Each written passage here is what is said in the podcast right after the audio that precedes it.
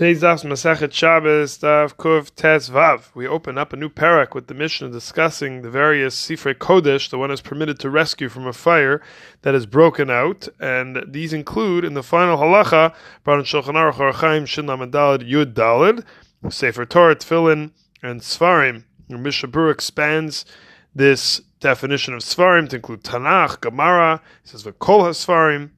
Now, the assumption of much of the discussion in this parak when it comes to fires that break out in one's home over Shabbos, chas v'shalom, are based on the ruling that it would be forbidden for one to extinguish the fire. However, one would be permitted to rescue certain items.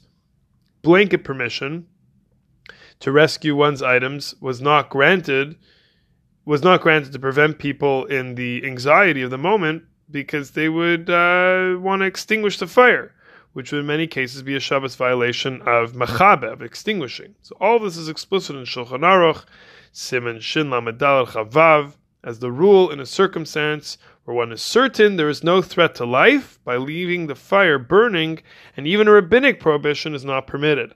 However, the poskim in contemporary times have instructed us to approach house fires on Shabbos with much more caution and leeway.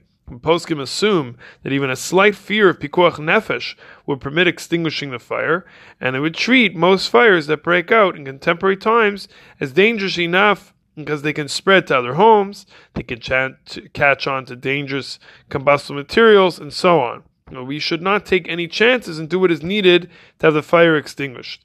That being said, the regular principles of asking a Gentile to assist for phone call to fire station, doing things in an unusual fashion, a shinoi, that still applies. However, none of these principles should slow a person down, even to the extent Rav Melamed brings a Peninei Halacha, Sefer and Shabbos, Chelik Beis, page 10. He says that if one sees a fire and is not sure whether the fire department has already been called, you're still permitted to call. Now, for the widely quoted words of Shlomo Zalman Auerbach on this topic, written in a footnote in Sefer Shmir Shabbos Kehilchasa Perak Mem Aleph, that's in footnote number Ches, number eight, that we must also take into account preventing a nervous or mental breakdown for an individual or his family who see their entire life and, and possessions going up in flames, and it would lead to a pikuach nefesh, possible pikuach nefesh. Says this is a very interesting question, halacha, preemptively being mechal Shabbos to prevent a possible pikuach nefesh situation.